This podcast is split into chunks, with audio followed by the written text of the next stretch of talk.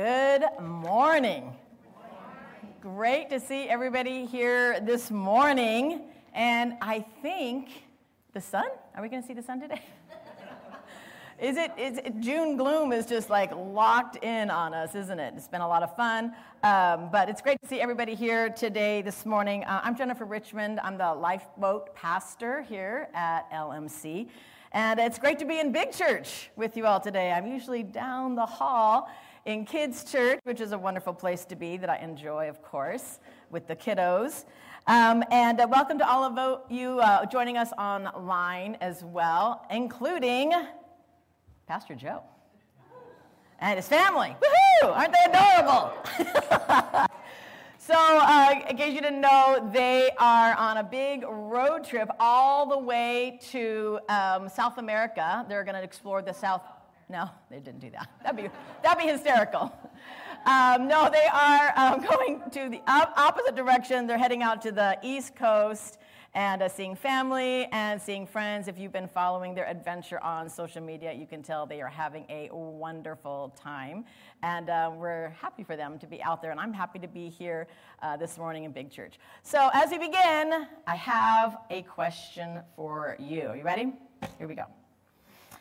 What I was just going to say, what is Bible written in originally? Hebrew or Greek? um, what's the mission of the Bible? What's the mission? What's the point of every book? Or what does every book point us to? God loves us, right? It's true. There's hope in Jesus, true. Both true. And I think an essential and focused way to understand the Bible is simply we have a problem, and God has a solution. Amen?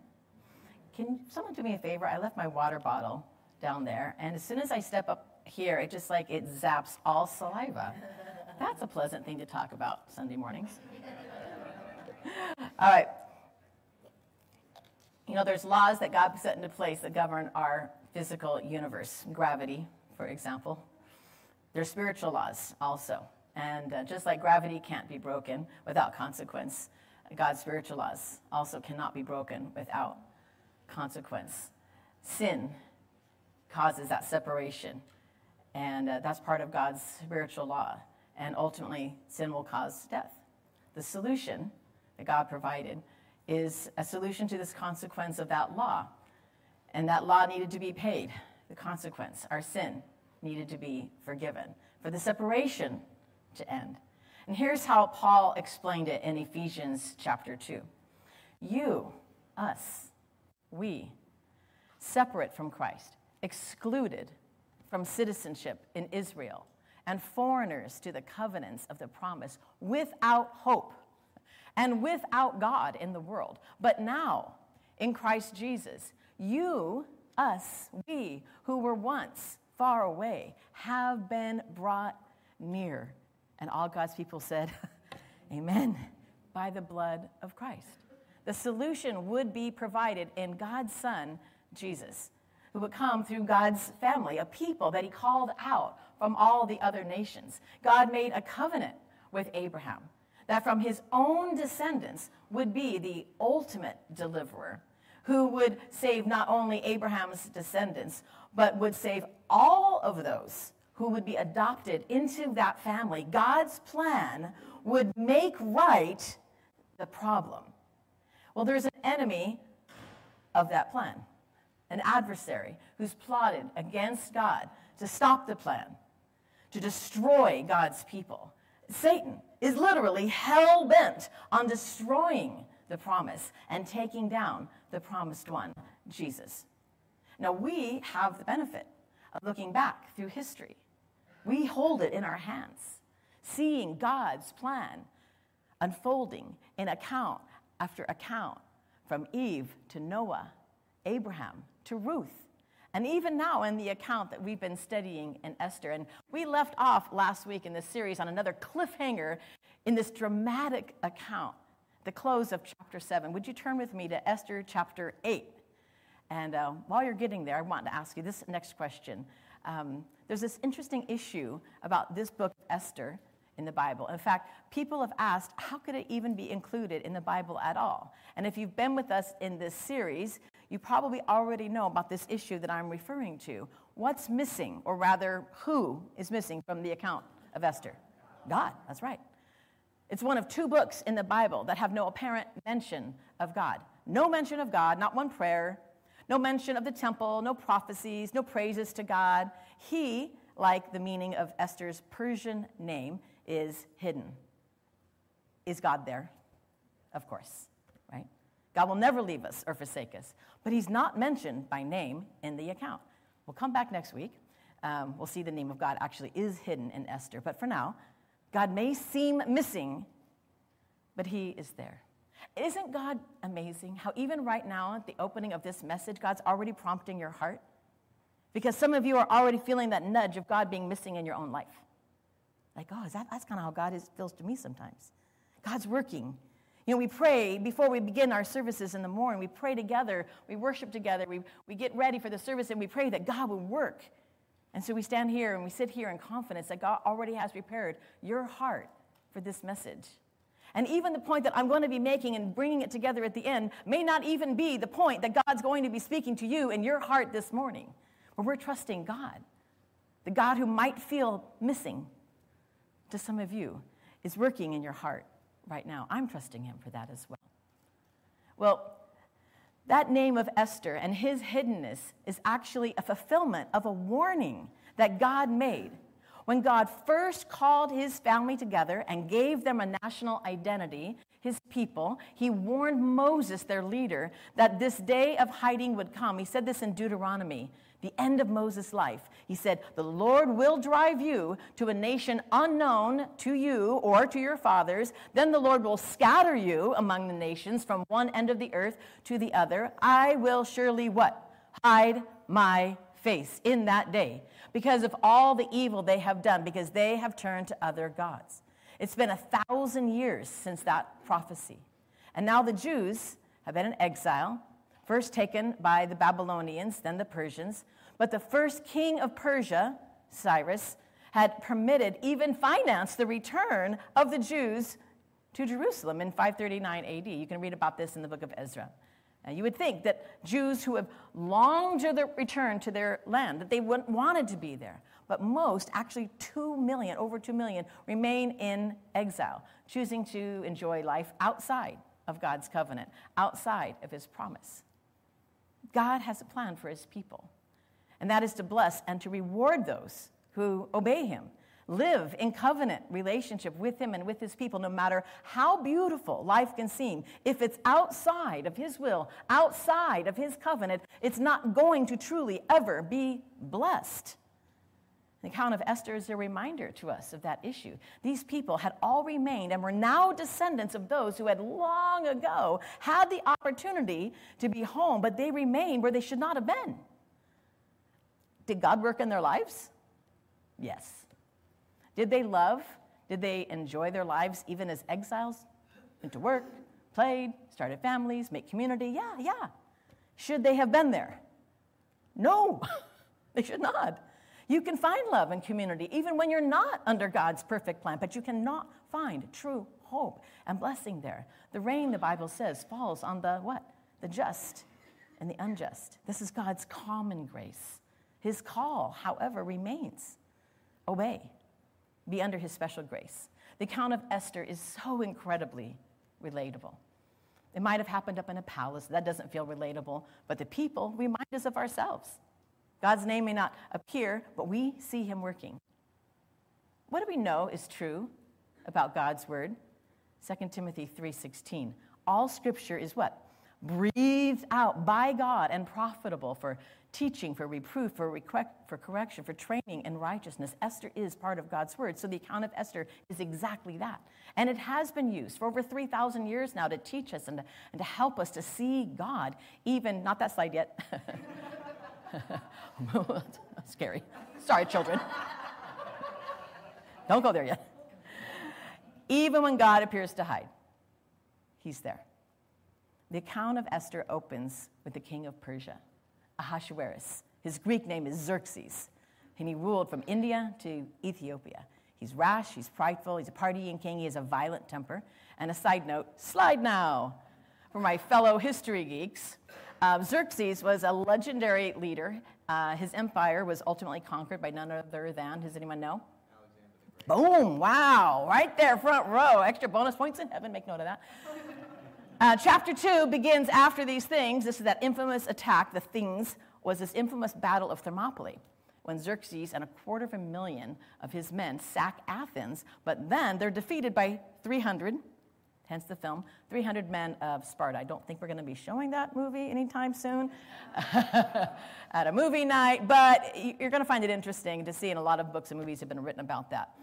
So that's Xerxes or Ahasuerus. Haman, he's the delusional prime minister to Ahasuerus, a descendant of Abraham's grandson Esau, and Malachi, also um, a descendant of the evil king Agag. He's a selfish man, he's petty, he's filled with fury when Mordecai won't bow to him, and he plots and he manipulates in order to, next slide, Esther 3, destroy, kill, annihilate all the Jews, young and old, women and children, in one day. Not a good guy. Uh, Mordecai, he's this wise and he's a calm man. He raises Esther, his own cousin, and he guides her so that she ends up becoming the queen. He sits at the king's gate where he overhears and he's ultimately able to foil a plot to murder the king. He's also from that same line of Abraham, but through another line, another child, his grandson Jacob, and he is a descendant of King Saul from the tribe of Benjamin. This sets up these arch enemies of God's family line of chosen people and the enemies of God's people, represented in Mordecai and Haman. And then there's Esther, or her Persian name, or Hadassah, her Hebrew name. She's an orphan who's raised by her fatherly cousin Mordecai. She rises from all the rest of all the women in the land, a simple little Jewish girl, to become the queen of Persia. Mordecai gives her insight and encouragement and strength, even exhorts her when she hesitates to go before the king. In Esther 4, it says, If you keep silent at this time, relief and deliverance will rise for the Jews from another place, but you and your father's house will perish. And, and who knows whether you have been brought to the kingdom for such a time as this. And so Esther must count the cost, and she does. Will she stand true? to the promise of her heritage as Hadassah, the Jew, or will she hold back and keep her identity hidden and stay quiet as Esther, the queen? Esther, of course, does not stay quiet. She risks her life. She goes before the king to plead for herself and her people because in a year they will be slaughtered. And I love this artwork, this representation. She plans this banquet, invites the king and Haman. When the king offers to give her anything her heart could desire, she requests her own life and the life of her people to be spared. The king stunned ask who could possibly be threatening his own queen and her people. And in a dramatic plot twist, Esther points to none other than Haman as the enemy of the Jews. And when Haman throws himself on Esther, oh, so delicious. Uh, the king has him impaled, so gross, on the very pole that Haman had intended for Mordecai. Haman's wife and his own wise men's words had come true from Esther chapter 6. If Mordecai, before whom you have begun to fall, is of the Jewish people, you will not overcome him, but you will surely fall before him. Why is that connection so obvious to them? But Haman so blind to the truth. Haman's wife, Haman's own friends see what Haman refuses to see. The Jews are special even in exile. They have the one true God on their side. The covenant God made with Abraham in Genesis 12 is true. I will bless those who bless you, and the one who curses you, I will curse. And in you, all the families of the earth will be blessed. Haman has cursed, has plotted against God's people, and he is in return cursed. But his decree of death against the Jews remains in play. So, chapter 7 wraps up with the king's eunuch suggesting that Haman be executed on the very pole, in Hebrew, a hayes, that he had set up for Mordecai. And the king thinks this is a pretty good time saver. So Esther 7 reads, They hanged Haman on the hayes uh, that he had prepared for Mordecai. Then the wrath of the king abated. And the account continues now in Esther chapter 8, verse 1. On that day, King Ahasuerus gave to Queen Esther the house of Haman, the enemy of the Jews, and Mordecai became the king, for Esther had told what he was to her. And the king took off his signet ring, which he had taken from Haman and gave it to Mordecai. And Esther set Mordecai over the house of Haman. Haman the horrible is gone. He met his end on a Persian pole. Uh, Esther gets see his entire house, and Mordecai, who's been in sackcloth and ashes, mourning for God's people and their impending doom, has been elevated to Haman's place. The king gives him the ring off of Haman's hand before he's impaled, uh, gives Esther uh, Haman's house. And this was common practice in Persia. If you're put to death for treason, your property gets turned over to the government, but here Ahasuerus turns Haman's estate over to Esther and then she gives it to Mordecai. Mordecai and Esther are miraculously elevated by the God who, as Hannah said in 1 Samuel chapter 2, makes poor and makes rich. He brings low and he exalts. He raises up the poor from the dust. He lifts the needy from the ash heap to make them sit with princes and inherit a seat of honor. Who puts all kings on every throne? God. Who lowers all who shake their fist at heaven, demand, or just simply even justify their own way? God. Haman's dead. And if this was a movie, maybe there'd be a slow pause in the uplifting music as the camera turns and begins to zoom in on a ticking time bomb still in the background because it's not over. Tick, And you'd think we'd have this big party and call it a big win, but there is a big problem that can't be fixed with the death of an evil man. The issue looms. The adversary is gone, but his death decree remains. So Esther cannot rest until this is made right. What can she do but throw herself at the mercy of the king? In verse 3, then Esther spoke again to the king. She fell at his feet and wept and pleaded with him to avert the evil plan of Haman the Agagite and the plot that he devised against the Jews. Esther has grown in her fearless faith. Remember, before she had to be urged by Mordecai to even act, and all she could do was invite him to a feast. And even then, she kind of wimped out at that very first feast, and she couldn't ask him what she needed to do. But God worked that out perfectly because it gives Haman, Haman a chance to whine to his wife and complain, and that's when he built the infamous gallows. But now, now, this Esther, this Hadassah, our woman, she's entered the throne room boldly. She weeps. She pleads with the king for a solution. And what does the king do? He, verse 4, held out the golden scepter to Esther. And what does Esther do? Listen to her tone. She said, If it please the king, if I have found favor in your sight, if the thing seems right to the king and I am pleasing in his eyes, so deferential, so humbled, so urgent and yet reliant on his mercy, and so unaware to some degree of his own love for her, she says, Let an order be written to revoke the letters devised by Haman the Agagite, the son of Hammedatha, which he wrote to destroy the Jews who are in all the provinces of the king. Verse 6 For how can I bear to see the calamity that is coming to my people? Or how can I bear to see the destruction of my kindred? This is why the story is not resolved yet. The death decree has gone out. The problem exists, even if it may seem to the rest that uh, all is well. The gospel principle for us is back again to the reality of God's law. It cannot be changed. It stands like God, immutable, unchangeable. People might live like death is not looming for them, but it is there. God's decrees cannot be broken. God's holiness cannot be approached by sinful people. And so many people bank on their personally contrived view of the nature of God that somehow when they die, it's God's mercy and His love that'll get them in. That their own sense of, of goodness, which is usually some degree of, I'm not worse than Hitler, you know, I'm not that bad, or in this case, Haman. So, of course, gotta let me in. I mean, come on, right? But this approach fails to appreciate the reality that this is God's world and it's his laws that must be obeyed. God's word says we are by sinful by nature what? Sinful, right? And no amount of personal good deeds can rewrite that law. It's the consequence of that law that must be addressed. God is merciful, yes. God loves us, of course. Thank God. But he's also just. He's also righteous, and he cannot break his own law. Esther is now at the feet of the king, begging for the law to be revoked, but there is a problem no amount of love and mercy and preference from the king can solve. Verse 7. King Ahasuerus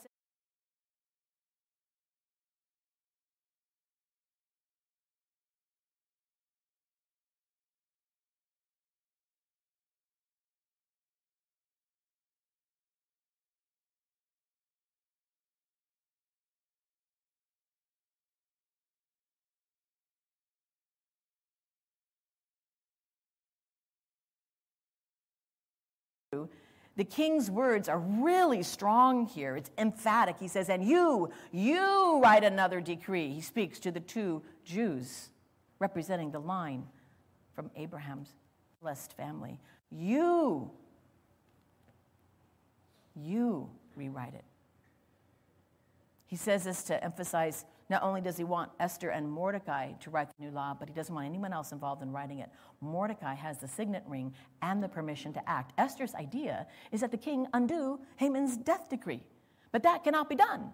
The decree is irrevocable. The king and the ruler of the greatest empire in the world cannot cancel death.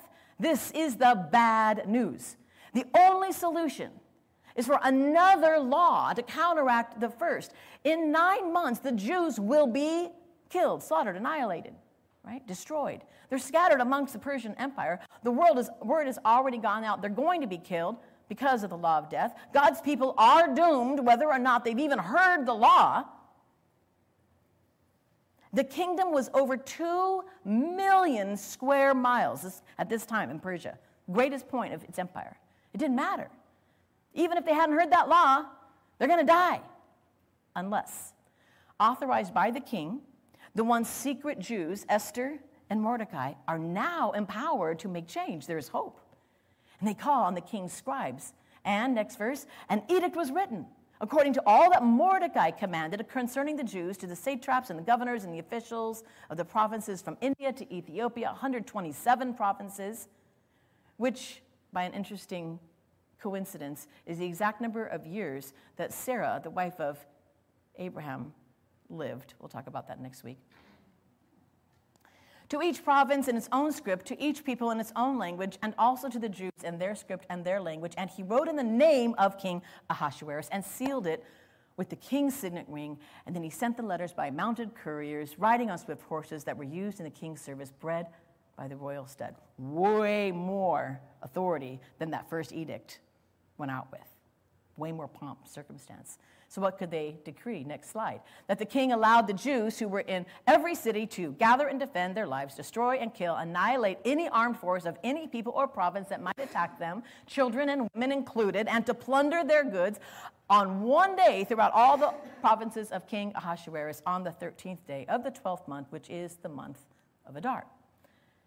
The new plan is that the Jews, men and women, young and old, could defend themselves, not go on a rampage, not start it up, but to be free to defend. Why couldn't they have just done this before? I mean, right? Well, they couldn't form their own militia. They, they didn't have permission to gather and to train. But this new law allowed for them to do that. What? To gather, defend their lives. They would now be equipped to defeat their enemies. This had the effect of completely reversing Haman's decree. Look back at chapter 3 and compare the wording.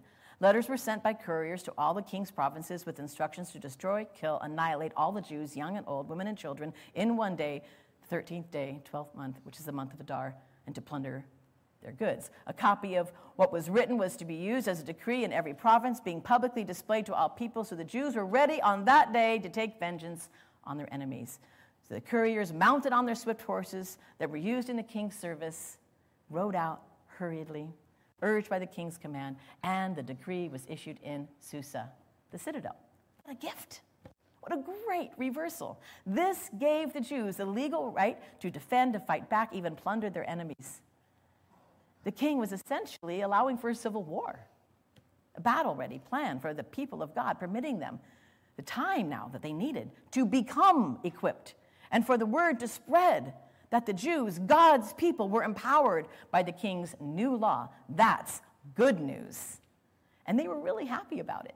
Read what happens as the messengers are dispatched and the, and the word begins to spread from Susa in verse 15. Then Mordecai went out from the presence of the king in royal robes of blue and white, with a great golden crown, and a robe of fine linen and purple. And the city of Susa shouted and rejoiced the Jews had light and gladness and joy and honor. And in every province and in every city, wherever the king's command and his edict reached, there was gladness and joy among the Jews. A feast and a holiday. And many from the peoples of the country declared themselves Jews. hey, I, I want to be on their side now. For fear of the Jews had fallen on them. The Jews were glad, really glad. And the Gentiles around them are converting. Haman had set out to annihilate the Jews, and instead there are more Jews than ever. Woo! the king's new law goes out, and what happens? Everywhere it's heard, a reversal reversal of what happened when Haman's law went out. In chapter 3, when Haman's decree went out, the people were thrown into confusion. Not so with this new decree. Confusion is replaced by relief and partying. The book of Esther may not directly mention God, but it clearly reveals God at work. His name's not written explicitly in the book, but his fingers, as we say, are all over it. The coincidences, the amazing reversals, the poetic justice that led to the deliverance of the Jews in Persia all proclaim the presence of God and the good news. This is good news for us today. God makes a way. If the plot of Haman, the adversary, had succeeded, you see, the people of God, the hope of Israel, the plan to bring salvation, to right the wrong of sin would have ended. Jesus would not have been born. God's plan to redeem his people would never have happened. God has always made a way through his people. That's where salvation was planned to come. What did Jesus say to the Samaritan woman at the well in John 14? You worship what you do not know. We worship what we know for what? Salvation is from the Jews. And what did Jesus say next? But the hour is coming and is now here when true worshipers will worship the Father in spirit and in truth. For the Father is seeking such people to worship him. You know, God may appear to be hidden, but is he working? Yeah, he is. He's working in your heart right now. He's working in this room right now. He's working as you leave. God is seeking people to worship him. And I was at a gas station up in Northern California recently, and uh, what could be more mundane than that? a busy station, 10 or 15 pumps, it was a big one. And uh, travelers are going in and out of the mini mart, truckers are stopping through, the noise of the highway was still in my ears, the traffic just humming along. But as I got out of the car and turned to reach for the pump, this is what I saw at a gas station. the sky behind me, stunning, stunning in a show of greatness and reminding me the glory of God. The sun had disappeared below the horizon, but it left this rose and orange and pink and red beauty on the sky and the clouds. The sun was no longer seen, but the echo of its glory is. And God too is at work beyond our visible horizon, and the visible effects are glorious. In my routine moment, God was making his presence known his glory echoing in my heart. Esther shows how the king, his empire, and even his sleepless nights are instruments of God. Her orphan status as a Jewish exile, her cousin's timely placement at the gate, even her God given physical beauty were all part of God's plan.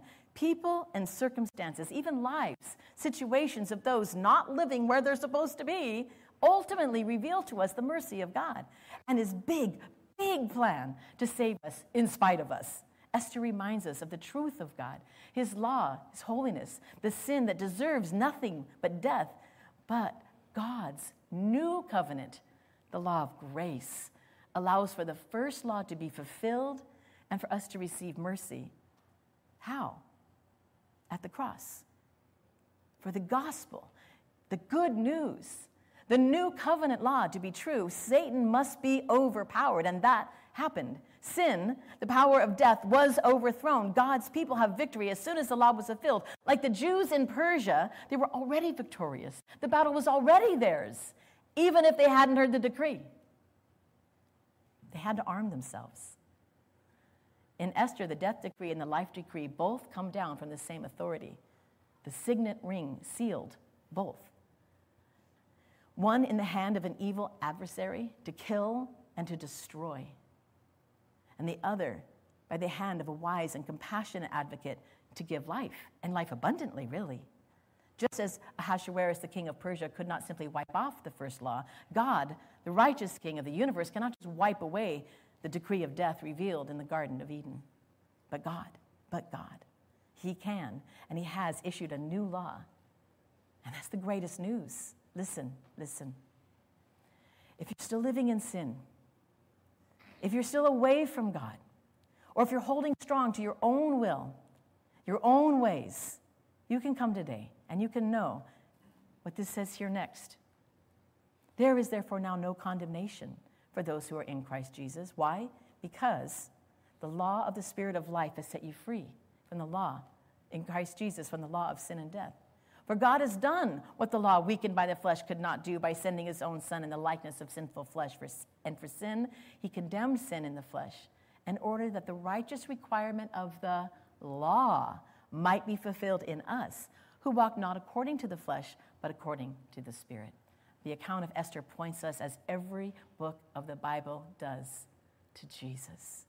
The Old Testament contains the shadows and the echoes of the good news, so that when it came, we would hear and we would see and consider hey, this rings true to what I know in my heart already. God has written His law in our heart. He's given us ears to hear and hearts to receive Him. And we must come today, then, not with our own ideas, not with our own plans, but we think should happen, but rather in humility before God, the King of the universe and what he has made happen. Remember where we began? We were, like the Jews of Esther and Mordecai's day, next slide, without hope, without God in the world. But now in Christ Jesus, you who were once far away have been what?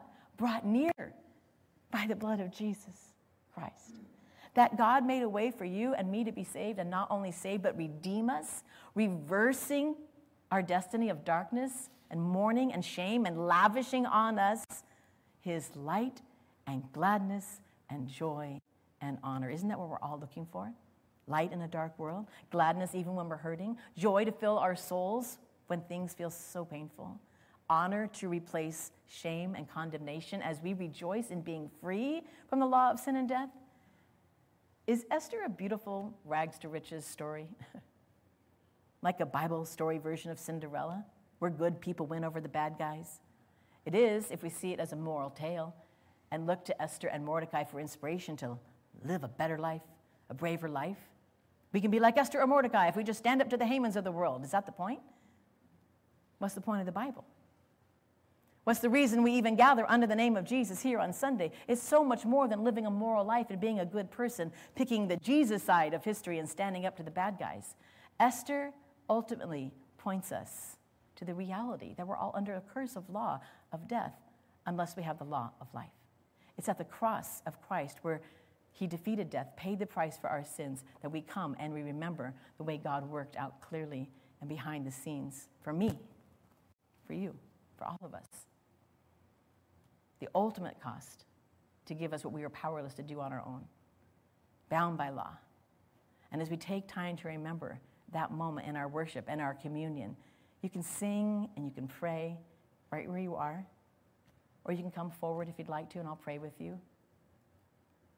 Let's go ahead and prepare our hearts in prayer for communion, for the cup and the bread that remind us of the body and the blood of Jesus. Heavenly Father, thank you so much for your love, for your, for your light, for your life, for the glory that replaces the shame that we would be. God, make us aware of our shame, make us aware of our condemnation, so that we can appreciate and love you all the more. So we don't remain in ignorance, holding on to our own ideas of how things should be, but that we would be humble and we would submit and we would be thankful and grateful over and over and over again and continue to sing and proclaim your greatness. Thank you, God, that you are good, you are loving, you are kind, you're merciful. And we sing to you and we worship you and we remember your body and your blood that you were broken and given for us so that we could be in communion with you. And we thank you for that today. In Jesus' name, amen.